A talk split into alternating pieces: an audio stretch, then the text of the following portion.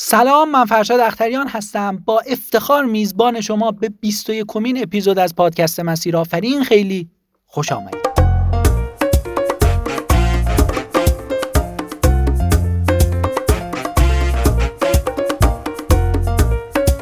اینجا در مسیر آفرین افراد موفق و بهترین کارآفرین ها از تجربه های کلیدی و داستانشون خواهند گفت که این تجربه ها کمک می‌کنه تا مسیر موفقیت شما هموارتر بشه. لطفا تا آخر همراه من.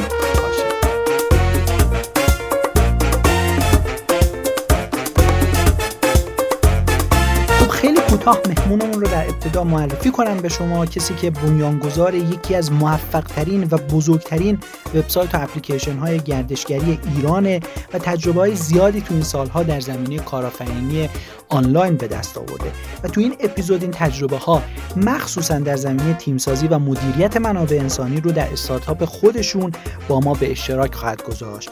من بیشتر از این شما رو منتظر نمی‌گذارم. مهمون امروز ما کسی نیست جز نیما محسنی بنیانگذار همگردی. سلام بر شما جناب محسنی عزیز خیلی خوش اومدید به پادکست مسیر آفرین. سلام امیدوارم که روز خوبی داشته باشید. ممنونم از دعوتتون و خوبی بشه و قابل استفاده باشه شنونده بسیار عالی. امیدوارم که همینطور هم بشه. ممنونم از شما. جناب محسنی یکم برگردیم به قبلتر. جایی که داستان همگردی شروع شد. اصلا چطور همگردی شروع شد؟ خدمت شما ارز کنم که ما از سال 93 خاطر شاید یه مقدار زیادی علاقه شخصی خودم به حوزه گردشگری و ضعفی هم که تو حوزه گردشگری و خصوص در حوزه گردشگری محتوا می‌دیدیم. علاقه من شدیم که بیایم و فعالیتمون رو در همگری شروع کنیم. در حدی ایده بود اون موقع با برای معرفی مکانهای گردشگری در شهر تهران و توسعه پیدا کرد مکانهای گردشگری در کل کشور. بعد صنایع وابسته بهش اضافه شد.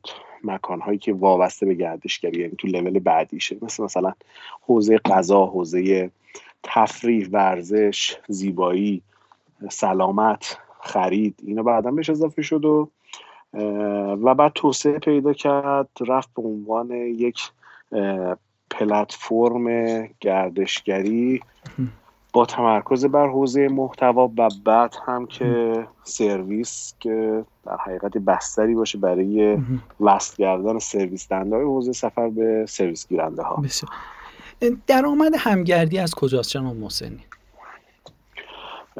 بخش عمده درآمد همگردی از در حقیقت حوزه الان البته از حوزه تبلیغات و در حقیقت معرفی کسب و کارهایی که در حوزه گردشگری در داخل کشور فعالیت دارن می‌کنن. و یه بخش اندکیش هم که تازه شروع کردیم بخش های سرویسه که سرویس های حوزه گردشگری بعضی از سرویس که در حقیقت خودمون تمایل داشتیم ورود کنیم بهش هم داره بهش اضافه میشه. اون بخش بخش نوپامونه در حقیقت. حالا یه مقدار در مورد همگردی فرمودید. دوستم یه مقدار بیشتر بازش کنید. همگردی دقیقا چی کار می‌کنه؟ چه خدماتی رو داره به کسایی که بازدید کننده این وبسایت هستند یا اپلیکیشن ارائه می‌کنه؟ ببینید ما در حقیقت خیلی علاقه مند بودیم که بتونیم یه بستری فراهم کنیم افراد انتخاب های بهتری داشته باشن برای گذراندن اوقات فراغت و سفر خودشون.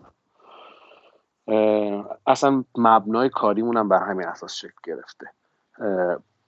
خب این سیر تکاملی هم که داشت بر همین صورت بود که ما اومدیم اول شروع کردیم یه دایرکتوری درست کردن از مکانها بعد قابلیت شبکه اجتماعی اضافه کردیم توی سیستممون که افراد بتونن نظراتشون رو به اشتراک بذارن. بگن که تجربهشون از جاهایی که رفتن چیه نظرشون چی بوده خوب بوده بد بوده. بعد این قابلیت شبکه اجتماعی توسعه پیدا کرد رفت سمت به اشتراک گذاشتن تجربه ها تو قالب محتواهای متنی.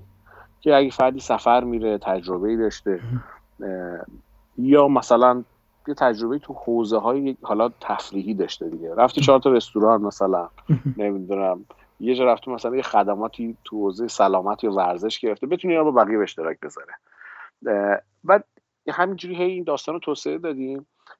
الان داریم میریم سمت اینکه اگر یه نفر سرویسی داره تو حوزه گردشگری حالا سرویس بوکینگ الان رونترین سرویس های حوزه گردشگری که وجود داره. که در حقیقت بشه برای بیلیت ها انواع بیلیت های حمل و نقل یا برای رزرواسیون اقامت جا رزرو کرد که سرویس بالغه و ما سعی می‌کنیم که توی سیستم خودمون سرویس دهنده بالغ رو داشته باشیم که افراد بتونن انتخاب های بهتری داشته باشن. یه سری سرویس هم هست که سرویس هایی که هنوز توی کشور بالغ نشده. از جنس در حقیقت اقامت های غیر هتلی. از جنس تجربه های گردشگری. حالا به experience معروفه. باید بگم اسم فارسی خوب براش پیدا کنم. و حتی تورهای خلاقانه نه از جنس تورهایی که آژانس ها میفروشن. خدمات توری که به صورت خلاقانه ارائه میشه توسط سرویس دهنده ها اینا هم داریم به سیستمون اضافه می‌کنیم که در کنار همدیگه اینا بتونه یه بستر هم بی تو بی خوب و حتی سی تو سی خوب ایجاد بکنیم برای در حقیقت مردم که بتونن کسب و کار خودشون معرفی کنن یا توانمندی خودشون رو برای کمک به افراد تو حوزه گردشگری مثلا فرض یه آدمی یه توانمندی داره که به شما خدمات راهنمای گردشگری بده. بله. دست شما رو بگیره ببره تو شهر خودش یا توی تهران بگردونه بهتون جاهای مختلف توضیح بده. یه تجربه جدیدی از گردشگری برای شما رقم بزن حتی اون فردم بتونه خدمات اینجا ارائه کنه. و البته علاوه بر این موضوع نگاهمون بحث گردشگری ورودی و توریست های خارجی که قرار بیان ایران هم هست. یعنی تو مرحله بعدی قرار یه برنامه توسعه هم برای این بخش از گردشگرا داشته باشیم. همین سرویس ها رو بیایم ارائه بدیم برای گردشگران خارج از کشور. و اونجا البته خیلی دوست داریم که بتونیم با ابزارهایی که تا الان داشتیم و چیزایی که تا الان یاد گرفتیم یه marketing جدیدی هم برای گردشگری کشور داشته باشیم توی بازار خارج از ایران. همگری رو با چقدر سرمایه شروع کردید؟ خدمت شما ارز کنم که سرمایه اولیه ما تقریبا به شما بگم که هلوهوش 200 میلیون تومن بود. 200 میلیون تومن بله. سال 93 سال 93 اون وقت چقدر طول کشید که به اولین درآمد برسید؟ ما در حقیقت بهتون بخوام بگم سال اواخر سال 93 شروع کردیم به ارائه خدمات از سال 93 درآمدزاییمون رو شروع کردیم. دیگه سال 94 آخر سال 93 بود البته یعنی بهتر بگم دیگه سال 94 شد به صورت رسمی کار درآمدزاییمون رو شروع کردیم و بعد در ادامه هم که همجور داریم کار می‌کنیم تا الان. تا الان. الان بله. چقدر مثلا بازدید کننده دارید شما؟ ببینید ما باز مجموعه بازدید تو پلتفرم مختلف هم خیلی متفاوته. ما کانال توزیع در حقیقت خدمات و محتوا خیلی زیاده. یه جورایی. ما یه سایت همگردی داریم که خب روزانه هلوش 100 تا 200 هزار تا بستگی بله. سفر بازدید کننده داره. بعد خدمت شما عرض کنم که یک مجموعه اپلیکیشن داریم. بالای 200 اپلیکیشنه که به جز اپلیکیشن خود همگردی به اپلیکیشن شهرگردی معروفه توی کشور. و این اپلیکیشن ها برای مقاصد شهری داخل کشور و خارج از کشوره. مثلا اصفهانگردی شیرازگردی تهرانگردی که اونم خودش به صورت مستقل مخاطب داره. 300 هزار نفر 400 هزار نفر مخاطب خود اونا داره نصب داره حالا. تعداد مخاطبان فعالش هم به سبب اینکه خیلی از افراد مثلا مسافرت می‌خوان برن اپو نصب می‌کنن بعد بعد سفرشون پاک می‌کنن. یه سری افراد ساکنن یه مقدار متغیره و ولی تو همین اینجا و جز اپ های پرطرفدار بوده توضیح گردشگری. علاوه بر اون ما هشت تا صفحه اینستاگرام داریم که جز صفحه های خوبه همشون. یعنی باز خود همگردی هست و یه سری صفحه تخصصی که اونجا بالای یه میلیون نفر ما مخاطب داریم توی اون صفحات که خب مجموعه مخاطبامونه. یعنی توی رسانه های مختلف پلتفرم های مختلفی که میشه با کاربر ارتباط گرفت حضور داریم. هر کدومشون هم حضور پررنگه خب یه مقدار دوستان در مورد تیم سازی صحبت بکنیم چون تجربه شما هم خیلی در این مورد تو این چند سال اخیر زیاده و شاید بتونه که کمک بکنه به کسایی که این پادکست رو الان دارن گوش می‌کنن. دوستم این رو بدونم که اولین کسی که به تیمتون اضافه شد رو شما خودتون چطور انتخاب کردید؟ ببینید یکی از واقعا بخوام مثال مثال که نمیشه که حقایقی که تمام کسب و کارها مثلا استارتاپ ها باش مواجهن و باهاش مواجهیم. اونم اینه که به هر صورت کلیدی ترین منبعی که هر استارتاپ به نظرم داره منابع انسانیشه. بله. و افرادی که به عنوان تیم دارن با اون کار می‌کنن. خیلی موقع اصلا شرکت ها وقتی ارزش گذاری میشن به محصولشون ارزش گذاری نمیشن انقدر که تیمشون ارزش داره و جذاب برای گروه سرمایه گذاری شاید خود محصوله نباشه. واقعا هم نیروی پیشران و پیشبرنده یک کار اون تیمی که درگیرشن. فکر می‌کنم که تقریبا تمام استارتاپ هم این مسئله رو دارن که در و کار و استارت پروژهشون معمولا دسترسیشون به نیروی انسانی به خاطر منابع مالی که دارن محدوده و خب طبیعتا نمی‌تونن برن تو بازار مثلا پنج تا برنامه‌نویس درجه یک استخدام کنن پنج تا مدیر درجه یک استخدام کنن. فکر می‌کنم اینجا خیلی حقیقت احتیاج به خلاقیت داره و اینکه درست تیم بچینن. ما خب اول نیروی که استخدام کردیم به جز خودم و یکی دیگر دوستام که در همگردی دخیل بودم و نقش مهمی در پروژه داشتم. اول نیروی که استخدام شد به صورت رسمی. یه نیرویی بود که کار فنی انجام می‌داد یکی دوستان ما معرفی کرده بود. و بعد خب گذاری تیم فنی ما شد. البته خودش متاسفانه نتونست ما ادامه بده ولی اون فرد و اون دوست ما که اون فنی بود و این فرد ما معرفی کرده بود گذاری که شبکه فنی خیلی خوب شدن برای ما. ما هم اساسا همین مشکل رو داشتیم. یعنی نمی‌تونستیم بریم وارد بازار شیم. با نیروی با سابقه کار خیلی زیاد استخدام بکنیم. یا نیروهای خیلی حرفه درجه یک. ولی یه اتفاق خوبی بود که برامون افتاد و فکر می‌کنم اینم شرایط بهمون تحمیل کرد و ما هم شاید یه ذره به خاطر دانش بخش زیادیش به خاطر شانس تو مسیر افتادیم. این بود که سعی کردیم از همون ابتدا بریم سمت تیم سازی یعنی افرادی که با انگیزه بودن توانمند بودن می‌دیدیم که استعداد دارن و می‌تونن تو تیم به ما کمک بکنن اضافه می‌کردیم به خودمون و سعی می‌کردیم بهشون فضای رشد بدیم. هر کدوم از این افراد اومدن الان توی بازه مثلا چهار پنج ساله که ما کار کردن خب به یه سطح از توانمندی مدیریتی و دانش رسیدن که به نظرم تو لول با حتی همین امروز بازار کار امروز جز نیروهای خیلی خوب محسوب میشن. و این جز در حقیقت افتخارات تیم ماست فکر کنم. بخش عمده ای از تیم ما شاید بالای 90 درصد افراد تیم ما افرادی بودن که وقتی به همگردی اضافه شدن سابقه کار قبلی نداشتن. در مبنای توانمندی های اون روزشون به تیم ما اضافه شدن. و بعد تو مسیر رشد کردن اومدن اتفاق خوبی برشون افتاده خودشون پتانسیل نشون دادن. ما هم فضا رو برشون فراهم کردیم. سعی کردیم کمکشون کنیم و اونا هم رشد کردن. و خیلی خوبه. یعنی ما الان به لحاظ تیمی شاید به شما بگم که یکی تیمای خیلی خوب و یه دست رو داریم توی شرکتمون. گفتید کسایی که جذب شدن سابقه کار آنچنان نداشتن. بله. بعد از این اتفاق شما چقدر روی آموزش اینها وقت گذاشتید؟ اصلا چقدر مهمه روی این آموزش وقت گذاشتن؟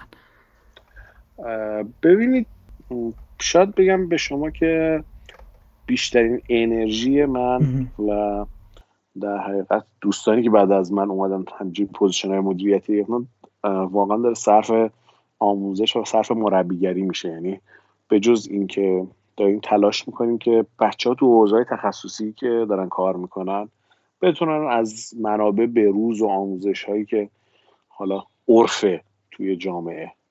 مثلا یه نیروی فنی چهار تا چیز جدید الان وارد بازار شده چهار تا در حقیقت مهارت جدید باید یاد بگیره زبون جدید باید یاد بگیره اینا رو کمکشون کنیم که یاد بگیرن. علاوه بر اون فضا برای رشد و توسعه فردی خودشون فراهم کنیم. یعنی اگر می‌دیدیم که نیروی پتانسیل مدیریت داره فضای مدیریت بهش بدیم. کمکش کنیم به سمت تصمیم گیری سمت مدیریت تیم. و بهش هم دیکته نکنیم که چجوری این کار انجام بده. واقعا نقش مربیگری داشته باشیم. تو مسیر براش بگیم که چارچوبا اینجوریه. بذاریم کارش انجام بده. حتی اگه حس می‌کنیم که داره خطا می‌کنه بذاریم خطا رو بکنه تجربه بکنه بر اون خطایی یاد بگیره کار بعدی و بعد بشیم با هم دعای مرور کنیم اینها رو. خب یه قسمت سختش هم شاید اینجا باشه به خاطر اینکه در حقیقت ما توی بازاری که امروز داریم کار می‌کنیم مثلا تو بازار استارتاپ ها این چیزی که من دور بر خودم می‌بینم دو تا نسل خیلی باحال دارن کار می‌کنن کنار هم. یه نسل ده شستن که کاملا روی کردشون به کار متفاوته. مثلا اونایی که بین سال 60 و 65 بودن. یه ذره دیدگاهشون سنتیه تو کار. و بعد میایم الان بچه های دهه هفتاد وارد بازار کار شدن. بچه های دهه هفتاد کاملا نگاهشون متفاوته. یعنی این نسل بعدی ما با یه روی کرده متفاوتی وارد بازار کار میشه. با یه فرم جدیدی باید مدیریت بشه. خیلی داستانش جالب و متفاوت و پرچالشه. همین در حقیقت کنار هم قرار دادن این دوتا نسل و اینکه بتونیم کمک بکنیم که توانمندی این دوتا کنار هم دیگه قرار بگیره بعد اکسترمون بشه خیلی به نظرم کار جالبیه. خودش تجربه جالب مدیریتیه. و من خیلی دوست دارم این کارو. و به افراد بگیم که این کارو بکنید این کارو نکنید. صلاح شرکت الان اینه استراتژی شرکت اینه. فضا رو به سمتی ببریم که مدیریت از داخل شرکت جوشش داشته باشه. افراد همه خودشون رو مسئول بدونن در مورد کار و بتونن این فرایند مدیریتی رو دائم تو خودشون تقویت بکنن این کار رو انجام بدن رشد بکنن تو این کار. یه مورد خیلی مهمی هم که تو شروع استارتاپ مطرحه بحث تقسیم سهامه. تجربه خود شما چیه بله. تو این موضوع؟ ببینید توی تقسیم سهام شاید ما خیلی اولش مشکل نداشتیم آره. چون حالا یه تیم محدودی بودیم که یه یکی یکی دو تا دوستان به عنوان سه نفر دوستان به عنوان سرمایه گذار بودن و در حقیقت حالا من و یکی دوستان به عنوان فاندر پروژه بودیم خیلی چالش نداشتیم توی تقسیم سهام بله. ولی الان که دارم جلوتر میام حس می‌کنم که در حقیقت حالا که تیم شکل گرفته سازمان شکل گرفته باید یه مقدار ترک... این ترکیب رو عوض کنیم.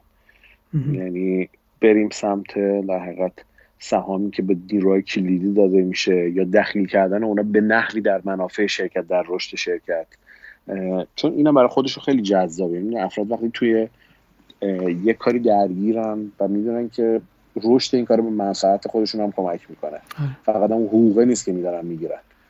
ابعاد دیگه منافع مادی به قول معروف. هست که اینا منتفع می‌تونن بشن ازش براشون خیلی جذابه.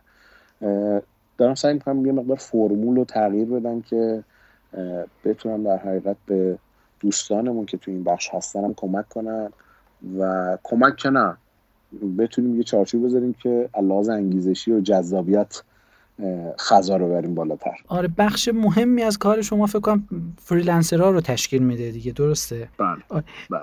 یه چالش هایی داره استفاده از این freelancer ها از یه طرف یه مزایایی داره یه سری چالش هایی داره. یکم در مورد اینم می‌خواستم برامون توضیح بفرمایید. ببینید ما در حقیقت بخوام تقسیم بندی بکنم سه تیپ نیروی نیروی داریم که زینف تو کار ما یا دخیلن توی اجراییت ما. یه تیم نیروهای رسمی سازمان تیم خود همگردیه بله. که دارن کار می‌کنن. یه تیم کوچیک و خیلی چابکیه. یه تیم یه گروه هستن که همین دوستانی هستن که به عنوان فریلنسر دارن کار می‌کنن برام و یه گروه هم هستن که ازم کار برای حال شبکه اجتماعی ما هم بقول که برای ما محتوا تولید می‌کنن یا ارائه اطلاعات می‌کنن. که اما هیچ پولی هم دریافت نمی‌کنن. همه کارشون اختیاریه. ولی خب حجم قابل توجهی از کاره. توی بحث freelancer اگه بخوایم باز کنیم خب freelancer هم یه سری مزیت دارن برای سازمان هم یه سری عیب دارن.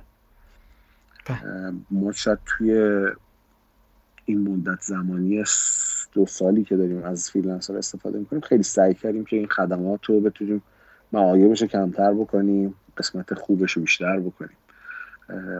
مهمترین چالشی که ما داشتیم در حقیقت بحث استاندارد سازی بود خب ما مثلا نیازهای اطلاعاتی و محتوایی داشتیم که freelancer مثلا بر ما کار می‌کردن. بعد افراد فریلنسر با استاندارد مختلف کار می‌کنن چون اصلا توی چارچوب که نیستن. شما هم افراد نمی‌تونید کنترل توی ارتباط با این دوستان شروع کردیم که اول یعنی یه گروهی شروع کردیم کار کردن. بله. یه تعدادی از افراد انتخاب کردیم. شرایط کار رو بهشون گفتیم شروع کردیم کار کردن. و توی طول مسیر همینجوری افراد مختلف به ما اضافه می شدن و هم کم می شدن یعنی ما دائم استانداردهایی که باید اینا کار می‌کردن رو بهشون ابلاغ می‌کردیم. و افرادی که خارج از استاندارد بودن دیگه خود به خود مجبور شدن که دیگه با ما همکاری نکنن یا ما حذفشون کنیم. خوشبختانه منجر شد توی این فرایند به یه گروه خوبی که ما الان بهشون به عنوان فریلنسر دسترسی داریم که هم طبق استاندارد ما کار می‌کنن هم کار با قیمت تمام شده خیلی خوبی به ما میدن هم با کیفیت خیلی خوبی به ما میدن و بار خوبی هم از کار به دوش می‌کشن و کنار تیم ما هستن. یعنی هم یه جورایی freelancer ن هم یه جورایی انگار جز تیم ما شدن و خارج از شرکت دارن برای ما کار می‌کنن. برای ما خیلی اتفاق خوبی بوده. یعنی ما یه جاهای زیادی تونستیم مزیت های استفاده کنیم. البته همچنان هم میگم بعضی عیوبش وجود داره دیگه. بالاخره مثلا سیستم freelancer ی بعضی موقع شما رو حجم کاری که می‌خوای ممکن نتونی انتظارات برآورده کنی یا کارتون زمانی که می‌خوای نرسه. ولی خب میشه بالانسش کرد به هر صورت. یعنی ما موفق شدیم تا حد خوبی به این بالانس برسیم.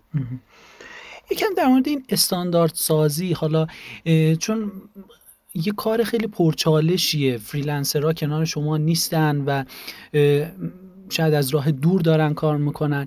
استاندارد بله. سازی اصلا تجربه خاطره ای دارید که چقدر چالش داشت برای شما؟ ببین دقیقا قسمت سخت کار اینجاست. یعنی شما کنارتون یه آدمیه که ندیدینش نه ارتباط آنچنانی باش داشتید نه اطلاعات کافی از سطح توانمندی این فرد دارید. و این آدم به قرار شما یه کاری انجام بده. درست. خب طبیعتا ما هم شروع می‌کردیم کار یعنی ما اولا که شروع کردیم رفتیم جلوی سری کار رو باشون انجام دادیم. بعد تو مسیرهایی که مسیرهایی که داشتیم همینجوری هی باگای مختلف رو پیدا کردیم. رسیدیم یه جا دیدیم فلان ایراد وجود داره توی فرایند اجرا. دوباره رفتیم جلوتر دیدیم یه ایراد دیگه هم پیدا شد.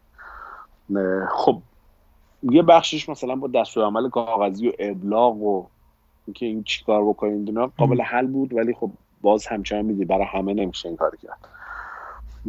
یه کار خوبی که دوستانم تو بخش فنی انجام دادم و بچه های توسم رو انجام دادن این بود که بستر کار برای فریلنسرها خیلی سعی استاندارد کنن. یعنی یعنی در حقیقت استاندارد هایی که ما برای کار فریلنسری داشتیم تو بستر نرم افزار پیاده کنن. اگه قرار بود یه کاری انجام بشه مثلا یه استاندارد تو سئوی توش رعایت بشه اون یه سیستم نرم افزاری چک داشته باشه. که بچه هایی دارن کار freelancer ی انجام میدن وقتی زدن نرم خودش چک کنه و بگه این فاکتورها رعایت شده و این فاکتور رعایت نشده. شما قرار بوده با این چارچوب بنویسی الان با این چارچوب ننوشتی. خیلی از این کارا سعی کردیم نرم افزار کنیم. این خیلی کمک کرد به ما که حجم نیروی انسانی که درگیر میشن تو همون کار freelancer که چک کنن مجدد کم بشه. چون قبلا اینجوری بود. freelancer ما یه کاری انجام می‌دادن و بچه ما دوباره خودشون این کار رو چک می‌کردن. اگه استاندارد نداشت مجبور بودن بیان استانداردها توش رعایت کنن یا برسن به اون چارچوب بعد ارائه شدن بعد این اینجوری نمیشه. حجم دقیقا برای ما محدودیت ایجاد می‌کنه. یعنی همون باگی که داشتن نیروی تو سیستم داشت که شما ما به هر کاری باید یه نیروی داشتی که این کار رو انجام می‌داد به هر حجم کار. اونور ما به هر حجم کاری که freelancer انجام میده بعد اینجا یه نیروی میذاشیم کنترل کنه. سعی کنیم کنترل نرم افزاری کنیم این آدما رو کم کنیم. یعنی آدما که کنترل میشن تعدادشون محدودتر بشه ولی فرایند فرایند منطقی تر باشه. اینجا خیلی کمک تونست ما بکنه که ما بتونیم کار بهتر ببریم جلو. البته دائما هم جای بهبود داره. یعنی هنوزم نگاه می‌کنیم بهبود میریم فرایندی نیستش که بشه بگه الان به این چارچوب رسیدیم و خوب کار کنیم ولی خب به هر صورت تا اینجاش تونستیم استفاده کنیم خلاقیت داشتیم چون کار محتوا یکم استاندارد سازیش چندان کار ساده ای نیست و شما تونستید با استفاده از گفتید نرم افزار و بله. آره، اینها استانداردش بکنید و خیلی این موضوع جالبیه. حالا یکم برگردیم به موضوع همون تیم و تیم سازی. یکم در مورد فرهنگ تیم صحبت بکنیم جناب محسنی. این فرهنگ تیمی کار کردن یه موضوعیه که شاید اگر خوب جا نیفته یه سری مشکلاتی رو بعدا با خودش به همراه داشته باشه. من با یکی از بله. فاندرهای یکی از استارتاپ های ایران صحبت می‌کردم و ایشون می‌گفت ما یه مشکلی که تو فرهنگ تیمی داریم اینه که اعضای تیم ما خیلی با هم صمیمیان حالا ایشون مثال می‌زد و می‌گفت این صمیمی بودن خیلی به ضرر ماست بعضی مواقع. حالا درسته یکی از ویژگی های استارتاپ اینه که سیستمش جوانتره چابکتره اما خب این مشکلات رو هم داره. بله. تجربه شما چی از این موضوع؟ ببینید فرهنگ کلا سازمان. که حالا فرهنگ کار تیمی هم یه بخشی از اونه و منشعب از هم فرهنگ سازمانیه. به نظرم به خیلی از عوامل بستگی داره. مهمترین عاملش شاید خود افراد کلیدی سازمانه خود مدیر سازمان هستن مدیر ارشد سازمانه.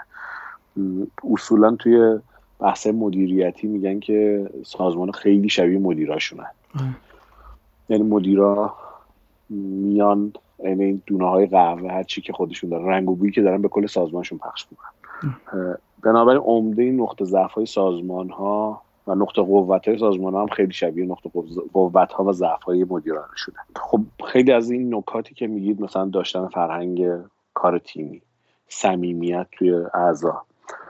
و الا ماشاءالله اقلامی که جز فرهنگ سازمانی محسوب میشم بعضی موقع می‌تونه خوب باشه بعضی موقع می‌تونه بد باشه. بله.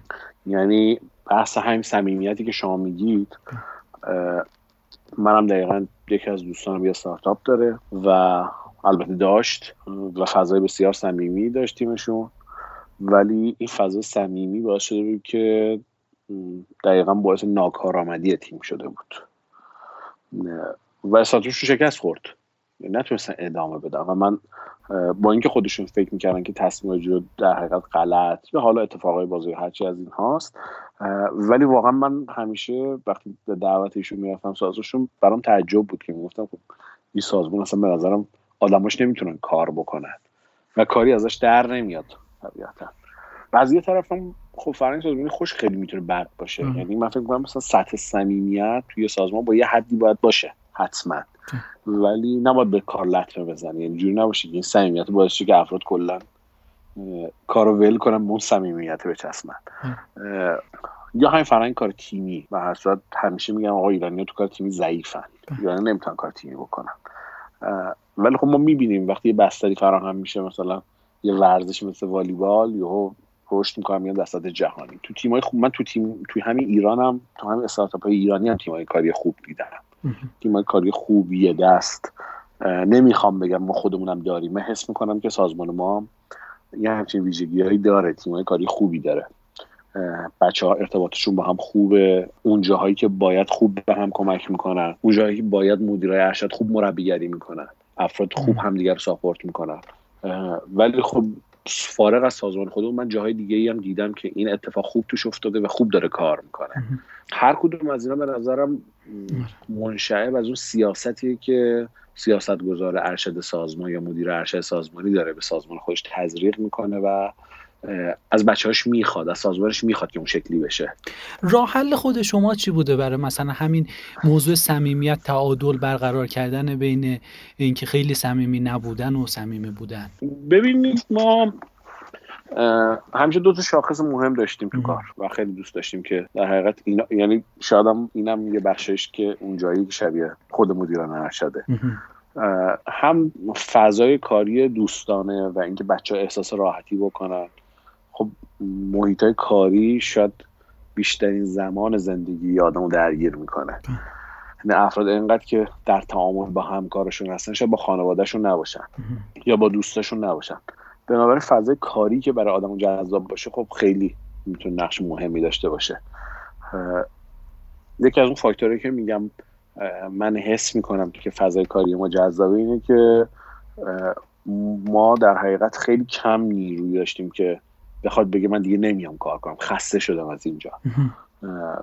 فضای کارش اذیت هم می‌کنه. حتی دوستانی هم که به هر دلیلی از ما جدا شدن همچنان رابطه خوبی با سازمان دارن. میرن میان با بچه ها میان تو سازمان ما.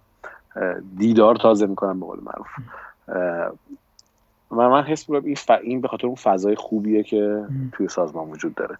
ولی یه طرف هم خب این که این فضای خوبه به کارآمدی ما لطمه نزنه به آره. نتایجی که در حقیقت ما انتظار داریم لطمه نزنه. یعنی اون زمان که قرار کار انجام بشه باید کار انجام بشه. و سعی می‌کنیم تو موقعی که قرار کار انجام بدیم هم خیلی این رفاقت ها دخیل نباشه. یعنی خب تو رفتار بچه ها مدیره ارشد هم می‌بینن. تو ما خیلی سازمانمون لول بندی نداره. شاید خیلی فلت باشه. یعنی منم سعی می‌کنم وقتی داریم تو بحث های کاری قرار می‌گیرم هم لول مدیرای دیگه یا بچه های دیگه باشم. مثلا اینکه بگم من مدیر ارشدم و می‌خوام این کار انجام بشه وجود نداره. خب بچه ها می‌بینن خیلی خیلی ما با هم توی موقع جلسات چالش داریم. خیلی جدی بچه ها اما سوال می‌پرسن یا من کار می‌خوام یا من ازشون کار می‌خوام.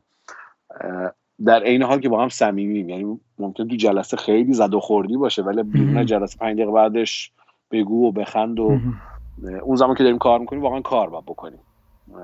و اینو هم به خودمون هم به اون دوستانی که دارن کار می‌کنن پذیرفتیم که پذیرفتوندیم به قول که.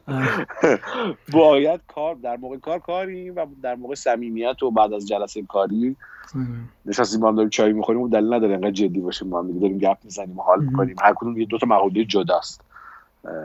نباید دوتا رو با هم قاطی کرد.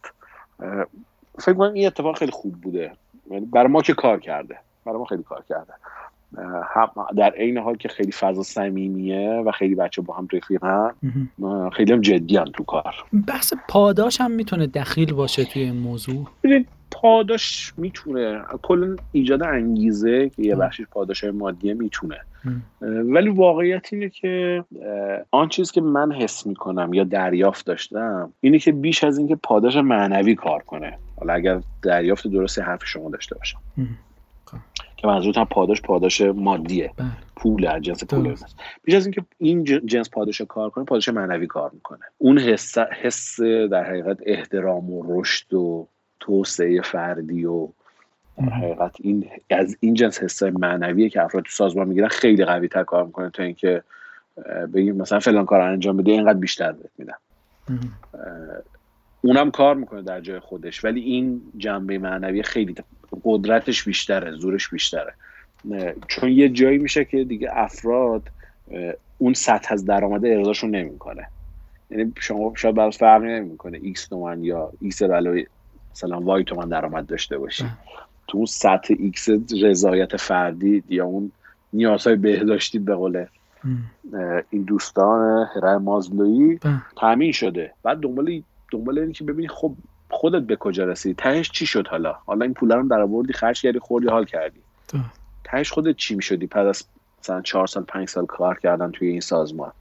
خودت برات اتفاقی افتاده می‌تونی بری بیرون بگی من اومدم از این سازمان بیرون. امروز که دارم پنج سال گذشتم نگاه می‌کنم می‌بینم این اتفاقا برام افتاده. اینجا خیلی فکر کنم خیلی برای آدم مهمه.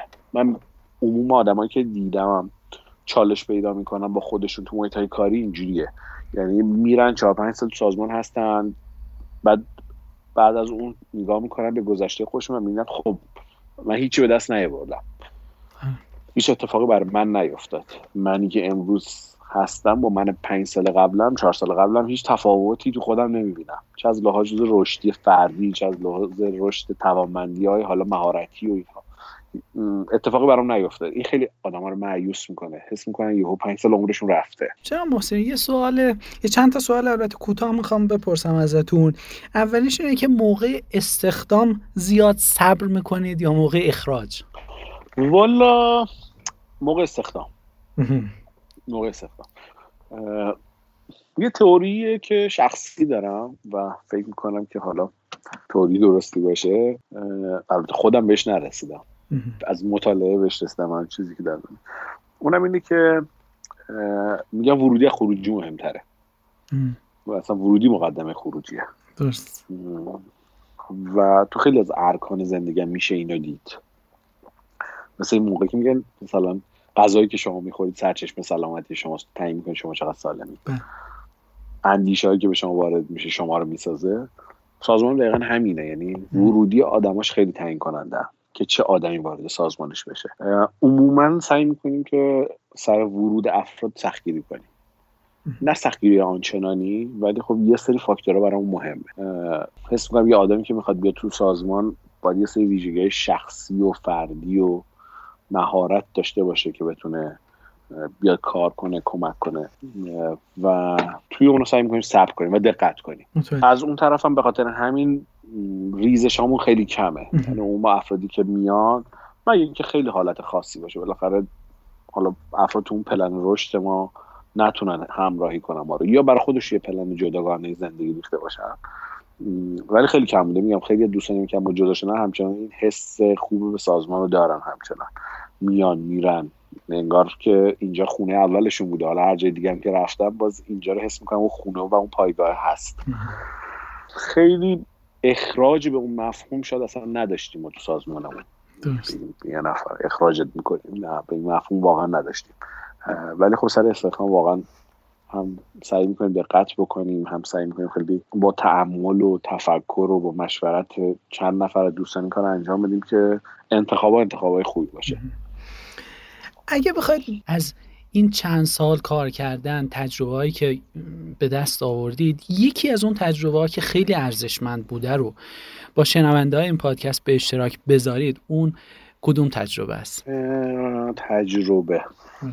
تجربه خوب که من یعنی چیزی که آموخته فردین بوده. و امروز می‌تونم به عنوان یه گزاره سازمانی بگمش دیگه. حالا تو بین بحثان اشاره بش کردم. این بود که خب یه زمانی فکر می‌کردم که مثلا کارها همه رو خودم باید انجام بدم خودم باید تا جزئیات کار درگیر بشم. خب سازمان که بزرگتر میشه معمولا نمیشه این کار کرد. بعد به این نتیجه رسیدم که افراد بهتر من این کار رو انجام میدن. ممکنه که بعضی موقع مثلا ساعت کیفی مورد انتظارم با هم تفاوت داشته باشه یا تو مسیر با هم دیگه هم نگاه نباشیم. و باید اینجاها رو به جمع بندی برسیم. ولی اینکه در حقیقت از افرادی که توی تیم من بخوام که این حس مسئولیت رو داشته باشن این کارا رو برم بریم من بیشتر از اینکه سعی کنم به افراد بگم که چه کاری چطور انجام بدیم سعی می‌کنم بهشون بگم فقط چی انجام بدیم. چی می‌خوایم ما؟ و معمولا دوستانی که درگیر عملیات هستن راه حل بهتر از من دارن. نگاهشون بهتر از منه. و این خیلی به من کمک کرد. به رشد فردی خیلی خودم شخصا خیلی کمک کرده.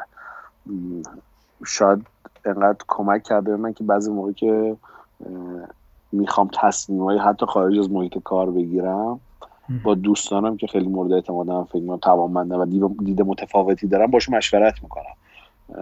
که آیا این کار اصلا من می‌خوام یه همچین کاری انجام بدم شما نظرتون چیه؟ چون می‌بینم که خب خیلی خوب رشد کردن خیلی خوب نگاهشون خیلی جالبه هستن توی کار. من خودم شاید نگاه نداشته باشم برای اون کارم و این خیلی به من کمک کرده. حس می‌کنم که هر کدوم از آدما دریایی از توانمندی هم که فقط باید فضا داشته باشن که رشد کنن و این توانمندی رو بلفل کنن و بعد می‌تونن خیلی با آدم کمک کنن. تو خود حتی تو خود رشد توسعه فردی انسان. اون مدیر ارشد سازمانی نه حتی سازمان فراتر از اون. بسیار خوب.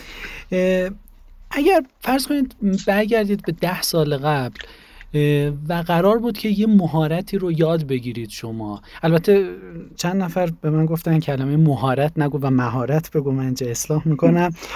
مهارتی که قراره که شما یاد بگیرید و اون رو اون موقع یاد نگرفتید و الان شاید قبطه می‌خورید که کاش من اون مهارت رو یاد می‌گرفتم. اون مهارت چی بود؟ مهارتی که اون موقع می‌خواستم. ده سال قبل یه چیزی که خیلی حسرتش رو می‌خورم و فکر می‌کنم که جزء مهارتی که باید اون موقع یاد می‌گرفتم. حتی شاید زودتر 20 سال قبل مثلا یاد می‌گرفتم. مهارت این مهارتی که کف بازار دست آدم میاد. اگر دقت کرده باشید اینایی که از بچگی تو کار تو بازار بودن و نمی‌دونم رفتن در یه مغازه وایستادن جنس فروختن جنس گرفتن پول گرفتن از دست مردم خرید کردن. این مهارت ها و این به حقیقت این کارها یه مهارت های ناب و یه تجربه خاصی به آدم میده.